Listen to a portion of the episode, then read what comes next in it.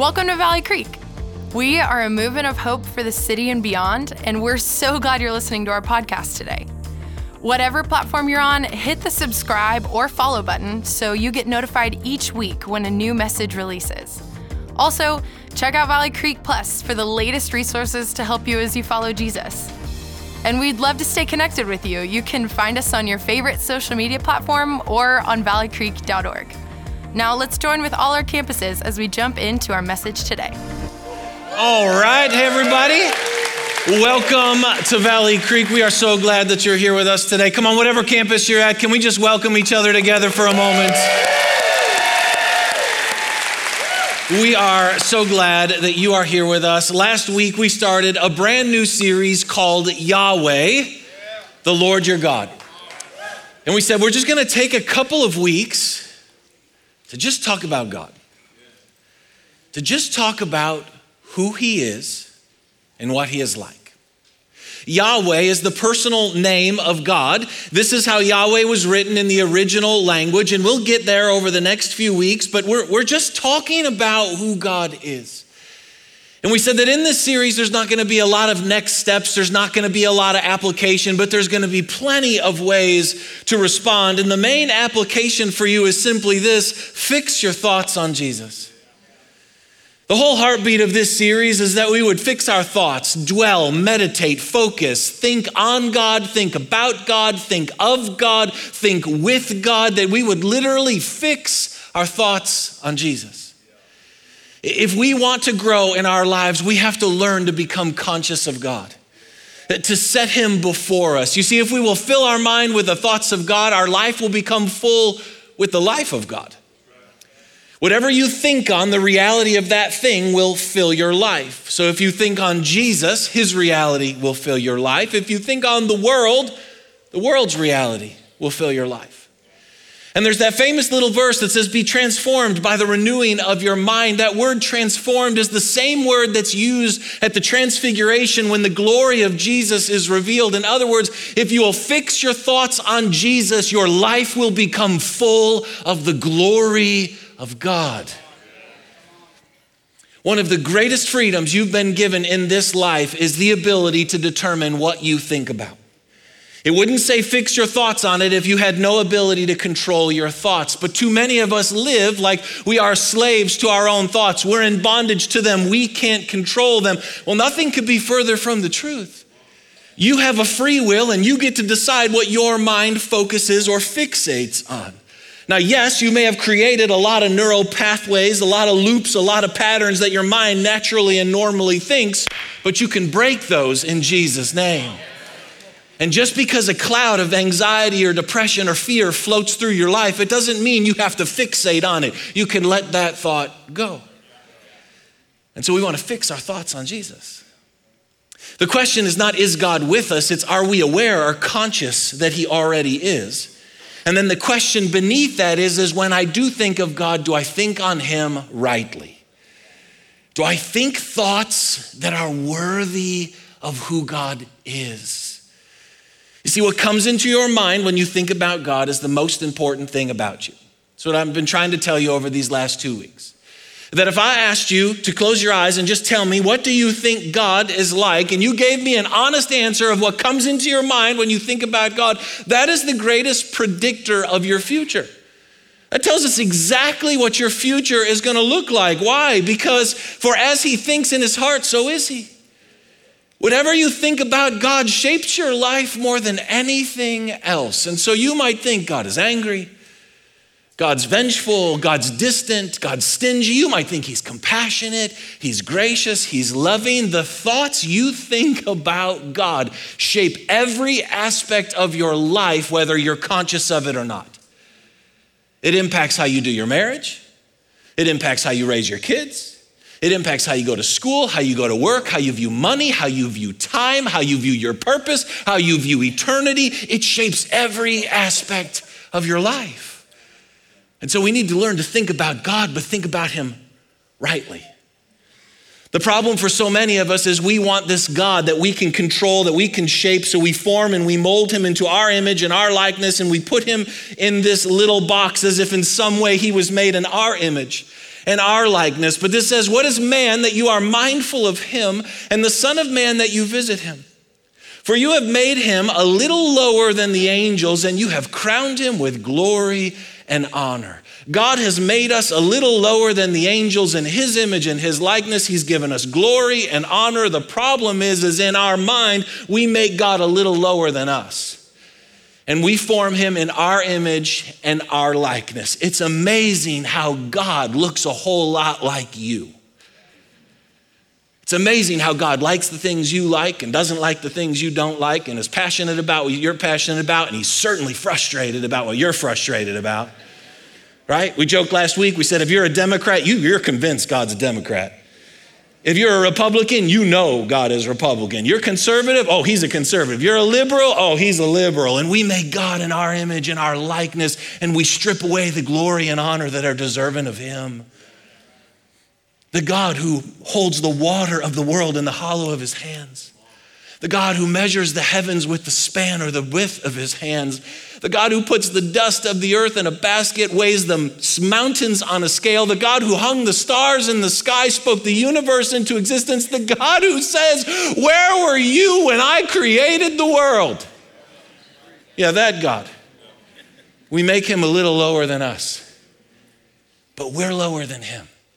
He's not made in your image and your likeness. You're made in his image and his likeness. In fact, but to the wicked, God says, You thought I was altogether like you.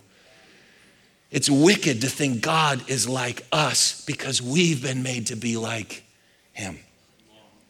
And so we need to think about God and we need to think about Him rightly. And I left you last week with these three questions Who do you think God is? And why do you think that? And how do you know it's true?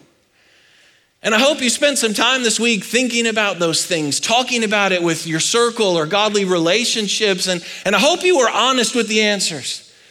Because again, let me free you if you're new to here. We don't do the churchy thing. I don't want the churchy answer, I want the real answer. Because the real answer is the only way you're ever going to find what's true and what's real and what's right. And as you wrestled through these questions, maybe you, you kind of realized, like, man, it, it's, it's hard to have like an accurate and a high and a healthy view of who God is.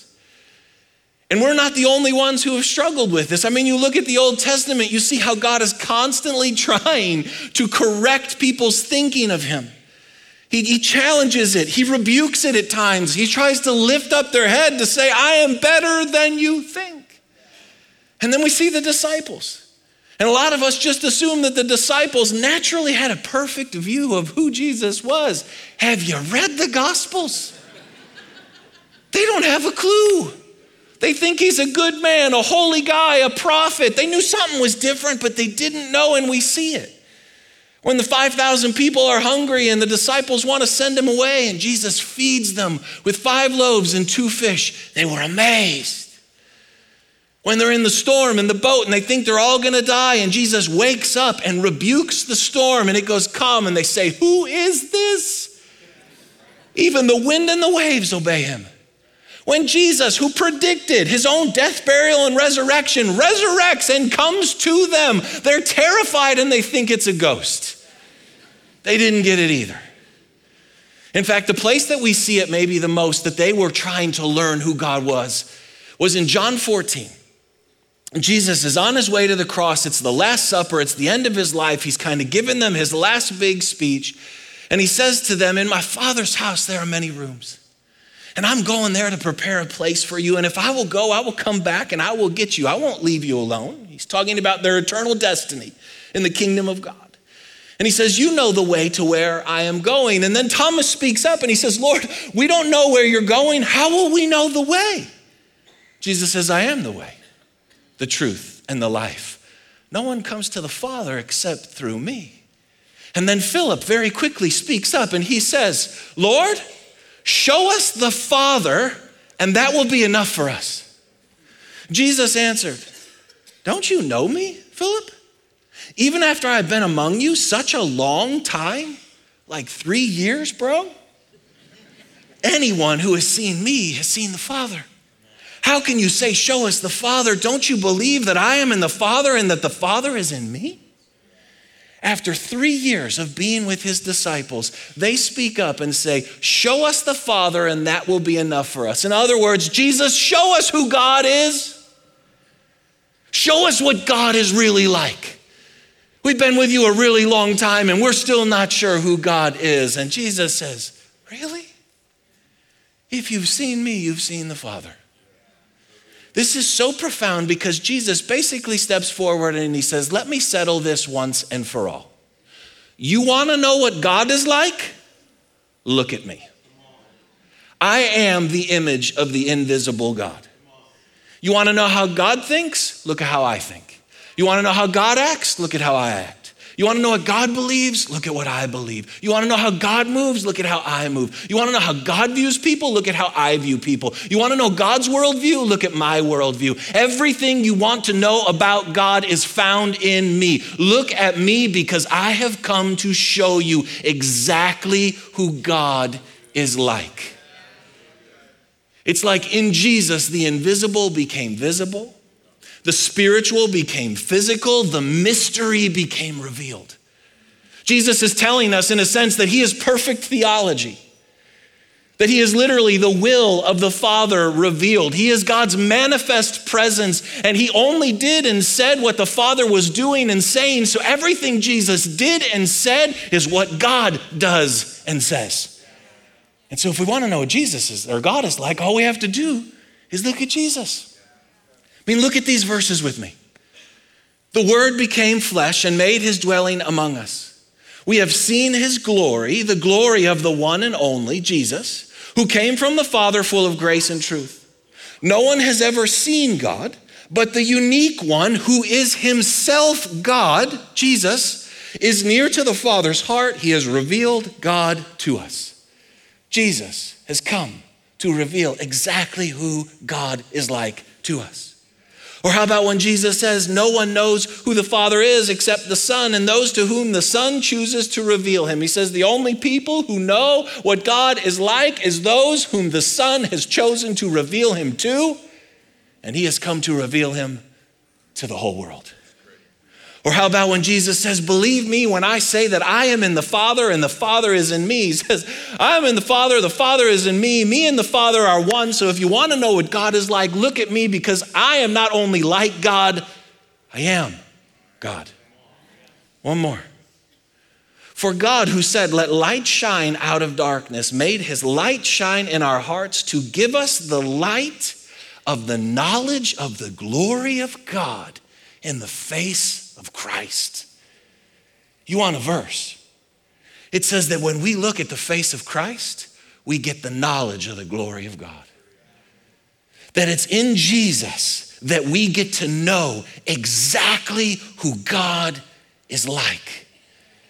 In him was life, and that life was the light of men. In other words, the life of Jesus shines the light on exactly who God is like, so we don't have to spend our life wondering who he is, where he is, what he's like, how he's gonna move, what he believes. No, no, look at the face of Jesus, and you will have the knowledge of the glory of God. It's like in Jesus, we see everything we would ever wanna know about God, is what it's trying to tell us. When we see Jesus forgive the thief on the cross, in that moment, we see the mercy of God. When we see Jesus stop the Pharisees from stoning the woman caught in adultery, we see the grace of God. And then when he tells her to go sin no more, we see the truth of God. When Jesus reaches out his hand and he touches the leper, the contagious leper, and heals him, we see the compassion of God. When Jesus walks on the water, we see the authority of God. When we see Jesus cast out the demons from the demoniac, we see the power of God. When we see Jesus teach the Sermon on the Mount, we see the wisdom of God. When we see him transfigured, we see the glory of God. When we see him wash his disciples' feet, we see the servant heart of God. When he flips over the tables in the temple, we see the anger of God. Yeah, God has anger.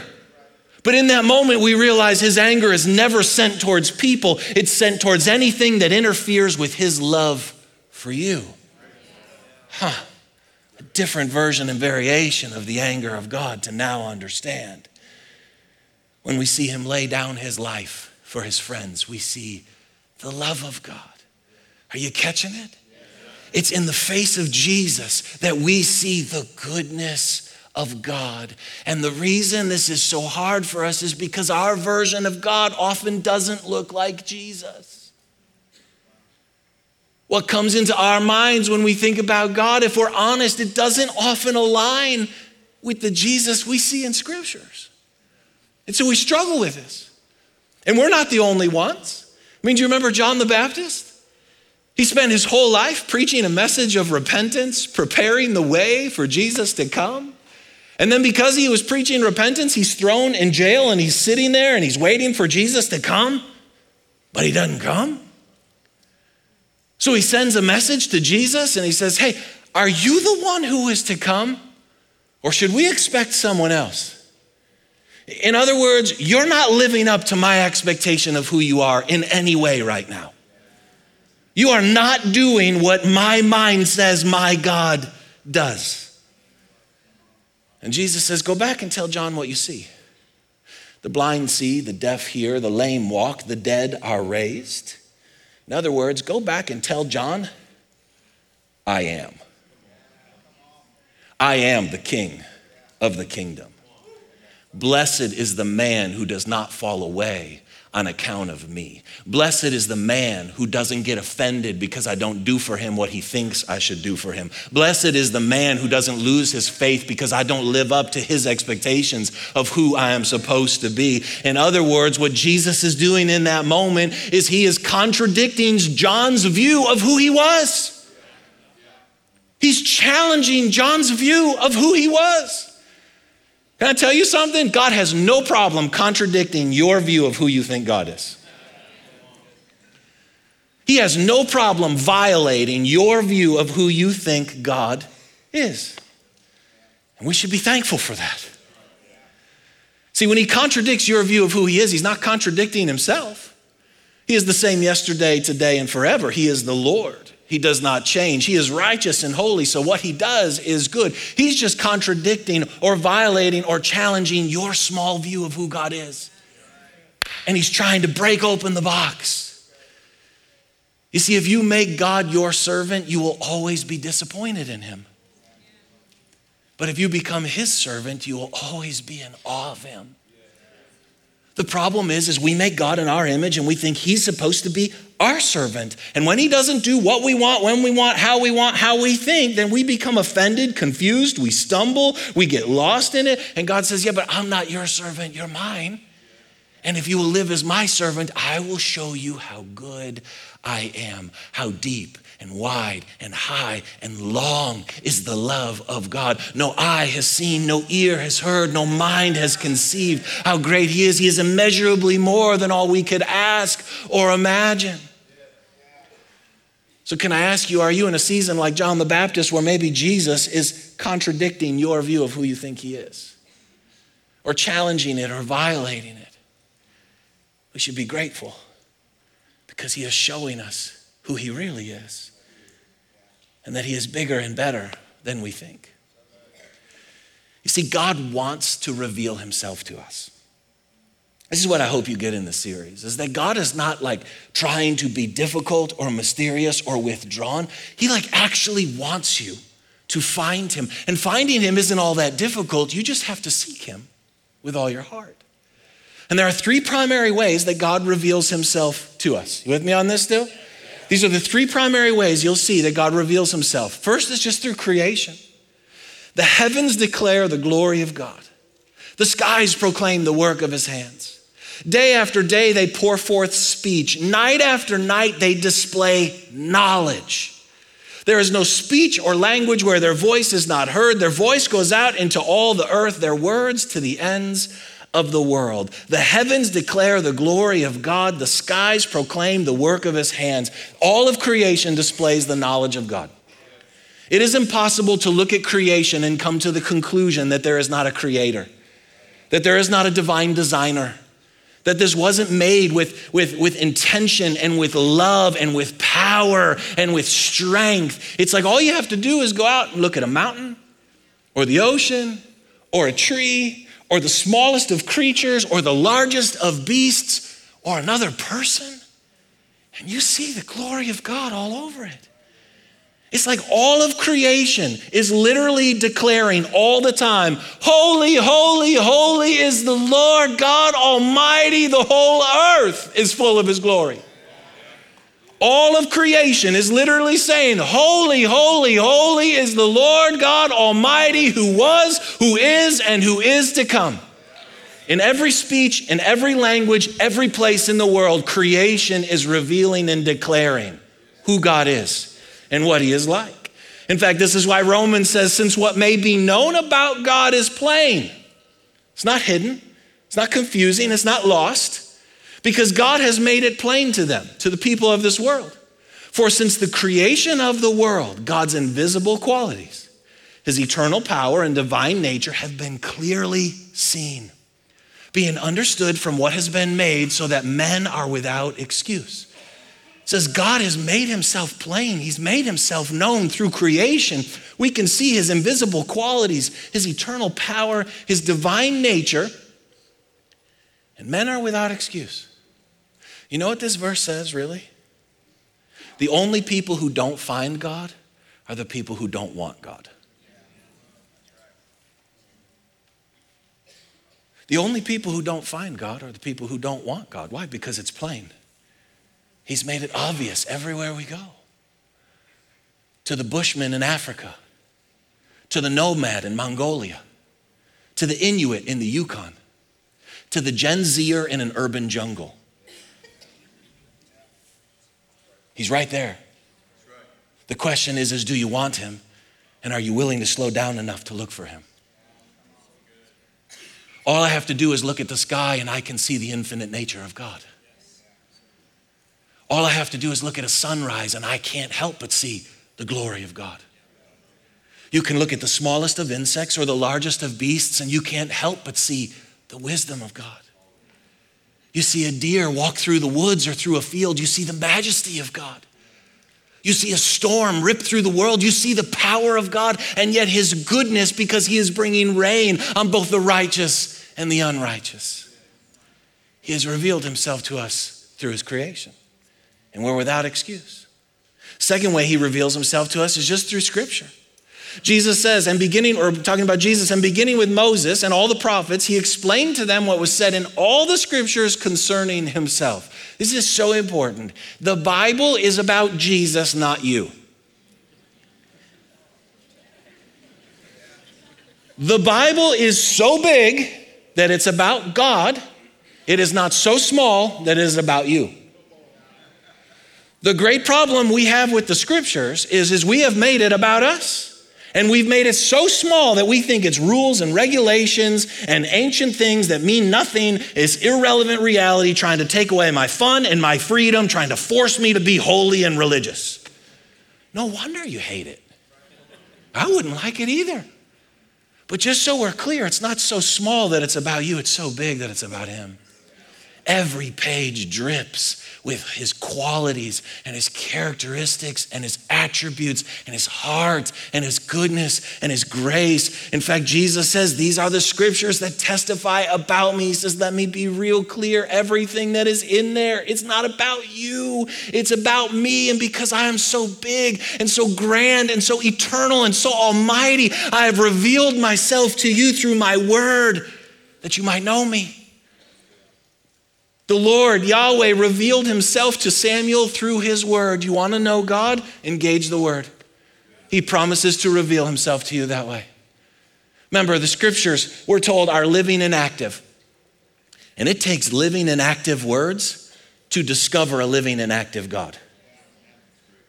The words I speak to you, Jesus says, are spirit and life. And it takes words that are full of spirit and life to discover God who is spirit and God who is life. On every page of Scripture, He's revealing Himself to us through His Word. And the third way He reveals Himself to us is through Jesus.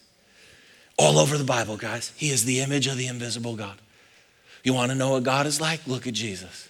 Once and for all, he settled the debate. You want to know who I am? I am the image of the invisible God. If you've seen me, you've seen the Father. Everything you want to know about God is found in the face of Jesus. You see, what's so fascinating when you start reading the Bible, trying to figure out who God is, every time God directly tells us something about himself, he, he almost always has to use the word, I am like something. It's like he is so big and so grand, so holy, which means other, set apart, that he can't even directly tell us who he is like. He has to tell us he is like something that we understand to help us grasp. When he talks about the kingdom or himself, the kingdom of heaven is like a man who went out and scattered seed. The kingdom of heaven is like a treasure buried in a field. He can't even tell us because it's so grand. He has to say, like. Or when it talks about himself, what does it say? It says, God's face is like the sun. Is his face the sun? No, it's like the sun to help us understand how much it radiates. His eyes are like burning fire. Are God's eyes burning fire? No is like burning fire, that we might understand it. Tells us his body is like glowing metal. Is God a robot? No, but he's trying to help us understand this glowing metal reality. It says his voice is like the sound of many waters. Is God's voice many waters? No, but it is like the rushing of a raging river. That's how powerful it is. It says God it radiates like a rainbow. Is God a rainbow? No, but he radiates like one to help us understand. Are you catching me? Okay, so this is really for our students. Here's an analogy I want to give you. In many ways, and this is this is a trite analogy, but I want you to catch this about Jesus. In many ways, Jesus is like an iPhone. Think of your iPhone for a second. Underneath the face of your iPhone, it is incredibly complex. It is profound, it is deep, it is incomprehensible, it does amazing things. The, the, the level of the, the, the nature within it, you couldn't even begin to understand. And yet, at its face, it is so simple that even the smallest child or the wisest adult can use it. Okay. In Jesus, all of the depth of the mystery of the eternal realities of the omnipotent, omniscient, all knowing, all powerful, everlasting, sovereign, infinite, holy God are there behind him, and yet he brings the complexities of God to the simplicity of Jesus, that even the smallest child or the learned adult has access to the fullness of God. It's like in Jesus, the sinful, foolish, ignorant woman at the well had access to all of the depth of God, and so did Nicodemus, the wise and learned teacher of Israel. It's like Jesus takes all of the complexity of God and he brings it down into the simplicity of just saying, Look at me. Everything you want to know about God is in me. So the next time you touch your phone and it's so simple, think about the complexities underneath that. And that is a very crude and low analogy to show us that in Jesus, the depths and the riches and the mysteries of the God of the universe have been made known to you. God wants you to know Him, He's not hiding. He wants to give you the spirit of wisdom and revelation so that you may know him better. Wisdom so that you will think about him and think about him rightly and reveal himself to you so that you won't be confused or misunderstood or be lost in mystery so that you would know him better. Not cognitively, not in an understanding, not so you can pass a quiz, an experiential, interactive relationship with the God of the universe. You with me on this? Okay, now, take a breath. I want to ask you another question. Why, then, did Jesus come to the earth? If I sat down with you and asked you the question, hey, why did, why did Jesus come? Like, if you could sum it up for me, like, why did, why did Jesus come? And there are a lot of good answers that you could give. But I've kind of summarized them for you into the main reasons that Jesus came. And this is really important to understand who God is. Okay? With me? Here's probably what most of us in the room would say the reason Jesus came He came to save the world. We think Jesus came to save the world, and he did. For the Son of Man came to seek and save that which was lost. Straight up, he tells us here's why I came. I came to seek and save the lost, the lonely, and the broken people. He, he came to defeat sin, death, and the grave. For God so loved the world that he gave his one and only Son, that whoever believes in him shall not perish, but have everlasting life. For God did not send his Son to condemn the world, but to save the world through him. While we were sinners, enemies, hostile against God, dead in our sins and our transgressions, Jesus came to resurrect us from the grave, to become our sin so that we could become the righteousness of God. Yes, Jesus came to save the world, but he came for more than that. He also came to show us what it's like to be human. I tell you the truth, anyone who has faith in me will do what I have been doing. This is incredibly important. Jesus shows us exactly what it's like to be human. You see, when God made Adam, the first person in the garden, Adam lived as a human, fully alive, fully known, dead to sin and alive to God. Walking with God in the cool of the day, he knew his purpose. He was righteous, made right with God, experiencing the presence of God. That's what it looked like to be human. But when Adam sinned, sin so wrecked humanity and what humanity was like for the next thousands of years, we didn't know what it was like to be human anymore. We lost our understanding of what being a man or a woman in the image of God is actually like. And so Jesus is called the second Adam. He literally came to show us again what it looks like to be human. When he says, You will do the things that I have been doing, if he did all those things as God, he can't say that to you. But remember, he's fully man and fully God. So Jesus did everything he did on this earth as a man in right relationship with God, empowered by the Spirit. And so he shows us again what it looks like to be human. He shows us how to love our enemies and forgive those who hurt us. He shows us how to be dead to sin, but alive to God in Christ. He shows us how to defeat temptation and how to live a holy life. He shows us how to walk in the power and the character of the Spirit. It's like Jesus came to show us what it looked like to be fully human. Now, I know some of you are super confused right now because you're like, bro, you just spent the last like 25 minutes telling us that if we want to know what God is like, look at Jesus. This is the profound mystery of Jesus fully God and fully man. Son of God, Son of Man are the names given to him. The Messiah and Jesus of Nazareth. Every time it says Son of God and the Messiah, it's talking about his divinity. But every time it says Son of Man and Jesus of Nazareth, it's talking about his humanity. It's like in that humanity, Jesus came to say, Let me show you once again what it is actually like to be human. This is why, at the name of Jesus, every knee will bow and every tongue will confess, because in Jesus and only in Jesus can we see fully God and fully man.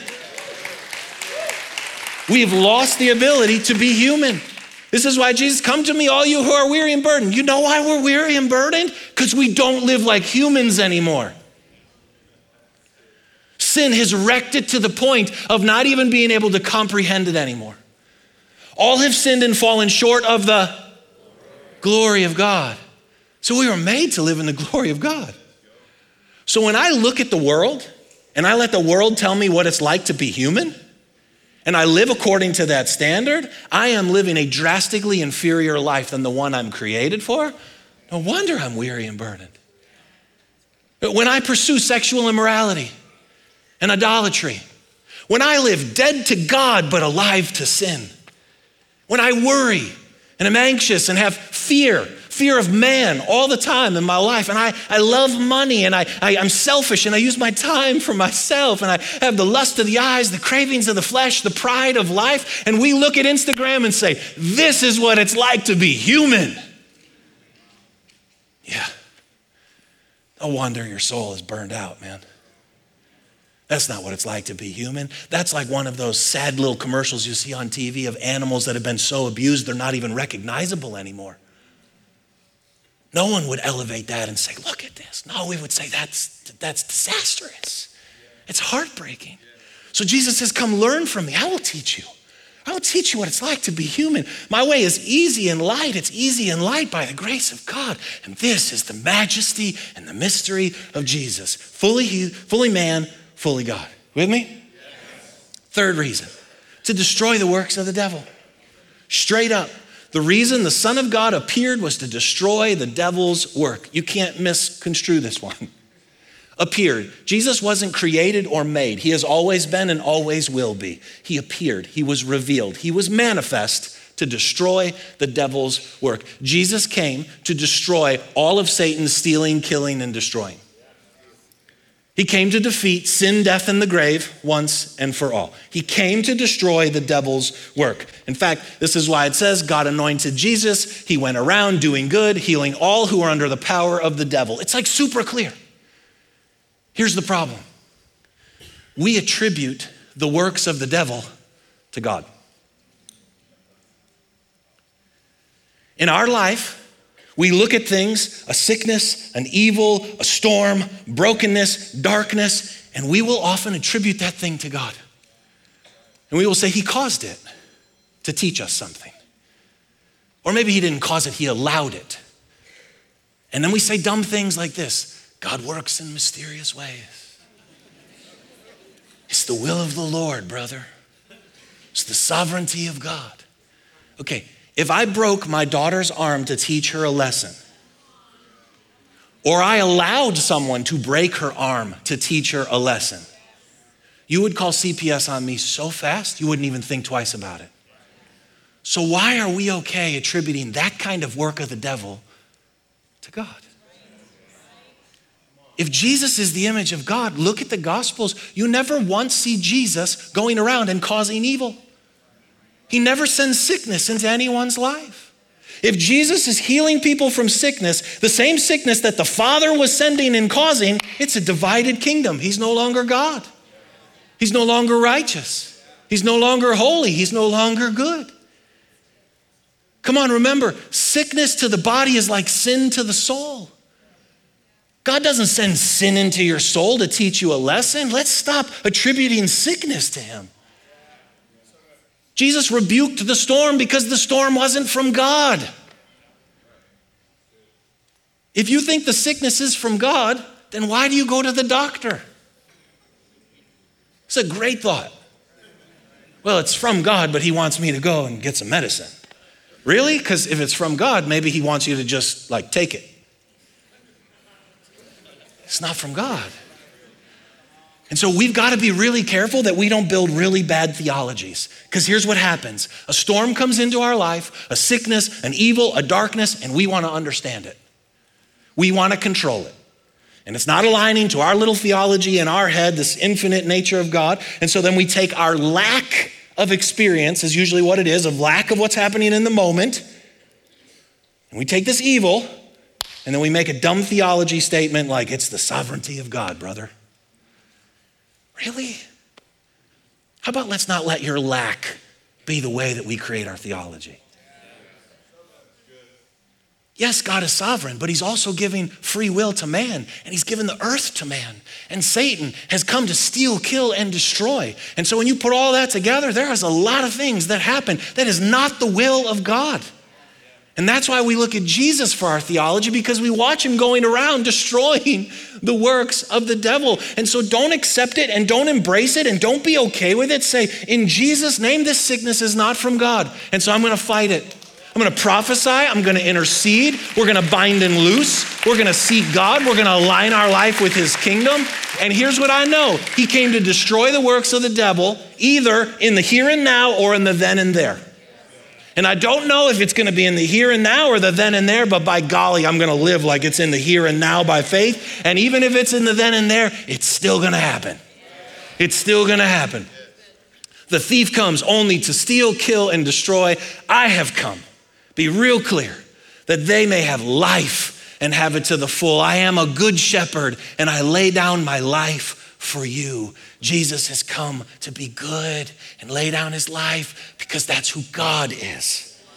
Not because he wanted to be like, I gotta, I gotta step in here. You've gone a little too far. I'm gonna go in and take care of it. No, he's God. And he's always been good and he's always been doing good things. Okay? I wish I could keep going on that, but I can't. Fourth reason is to make the kingdom available and accessible to everyone. Jesus' main message was the kingdom is at hand. The rule and reign of God is available to you. You can live under the reign of God of righteousness, peace, and joy in the here and now. And those four reasons, if that's why Jesus came, they'd be amazing. But the main reason that Jesus came was to show us what the Father is really like. The main reason Jesus came to this earth was to show us what the Father, what God is really like once and for all, so that the mystery would be revealed and we would forever know exactly what kind of God we have. Last big verse for you. Throughout our history, God has spoken to our ancestors by what his prophets, or by his prophets in many different ways. The revelation he, he gave that was about him was only a fragment at a time, building on one truth upon another. So you look at the Old Testament, you see a little bit of God, a little more of God, a little more of God. He keeps revealing himself. But to us living in these last days, are you in the last days? Yes. God now speaks to us openly in the language of a son the appointed heir of everything, for through him God created the panorama of all things and all time. The Son is the dazzling radiance of God's splendor, the exact expression of God's true nature, his mirror image. You're like, wow, that was a lot. What does that mean? It means that Jesus is exactly what God is like. God is saying it openly, so anyone who wants to know God can know God. You want to know who God is like? He's like Jesus. Why? Because Jesus is God. There is no disparity between the Old Testament God and Jesus. So a lot of us get lost in our theology. We read the Old Testament, we see wars and plagues and death and violence, and then we see Jesus and we're like, yep, not the same guy. Glad this guy came because I don't want anything to do with that guy. It's the same guy. Here's what you see in the Old Testament the severity of sin. The severity of our wickedness and rebellion against God. For all have sinned and fallen short of the glory of God. The wages of sin are death. And then we attribute our rebellion and our consequences to God. Now, the Old Testament shows us the severity of sin, the need for a Savior, and our hopeless sense of saving ourselves, and the goodness of God that He was going to come. On every page of the Old Testament, you see the mercy and the grace and the love of God getting ready to come. He is the same yesterday, today, and forever. He is the Lord. He does not change. I'm trying to help you have a high view of God, but listen, you also have to have a high view of sin. If you have a low view of sin and say it's no big deal, then you're always going to take the work of darkness and attribute it to God. Your sin is a really big deal. We act like it's not. Let's be honest. It's just, it's a weird season. It's a weird season because I'm just watching lots of people being stripped away and their hidden sin come to the surface. And we act like it's no big deal. God will, the Jesus I know will forgive me. Hmm? I'm not sure that's the Jesus I see in Scripture. So if you know a different Jesus than you see in Scripture, you might want to reconcile those two things. Not that he won't forgive you, but when we live in this ongoing, unrepentant, willful sin, we have to be very careful about that choice. To the point that sometimes we need to question our own salvation. Because the Bible teaches us that salvation is not about getting to heaven, it's about turning from dead works and of faith towards God, living now in a kingdom that He rules and reigns over. I've now become dead to sin and alive to God. So if I'm living alive to sin, does that mean I'm also living dead to God?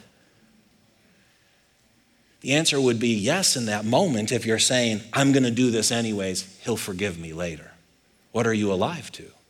We just did a series, Awakened. What would you be awakened to in that moment? To sin. You catch what I'm saying? So we can't attribute all these things to God. No, God is good. And that's what we see in Jesus. So when we ask the question, who do you think God is? And why do you think that? And how do you know it's true? Listen to me. Any thought that you have that doesn't align with the Jesus we see in the Gospels is something you want to reconsider. You can't afford to have a thought in your head about God that is not true. Because there's nothing worse than spending years of your life believing something about God that's not true. Who do you think God is? Jesus. Why do you think that? Because he is the image of the invisible God. And how do I know it's true? Because if I've seen him, I've seen the Father. He is the exact radiance, the mirror image.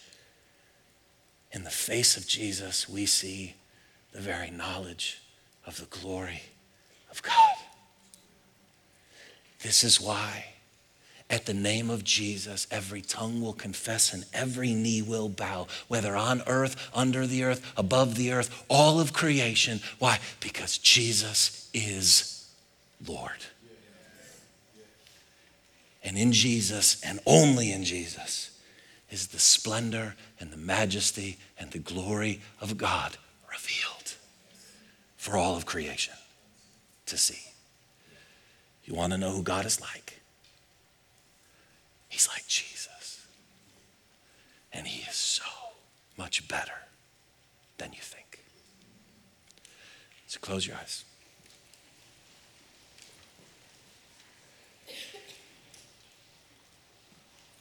Come on. What's God want to say to you today?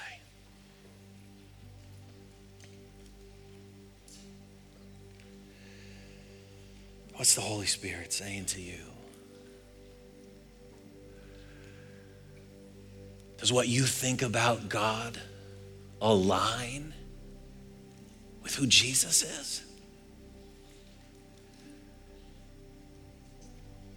Any place that it doesn't is a place God is inviting you to reconsider that He's better than you think. I believe today God is challenging some of your views of who you think God is. He's contradicting things you've said for years. He's okay contradicting you. Because He wants you to know the truth a truth about Him that will set you free. It's in Jesus. And this is why we're a Jesus focused church and we talk about Jesus all the time because everything we want to know about God is in Jesus. So maybe this week, as you walk through life with God, ask the Holy Spirit to show you anything you think about God that is not in agreement and alignment with Jesus. Jesus, it is hard to put into words who you are. Thank you for making the majesty and the mystery and the glory and the infinite reality of God so available and accessible to us through your face. May we fix our thoughts on you because you are exactly who God is like. We love you, Jesus. In your name we pray.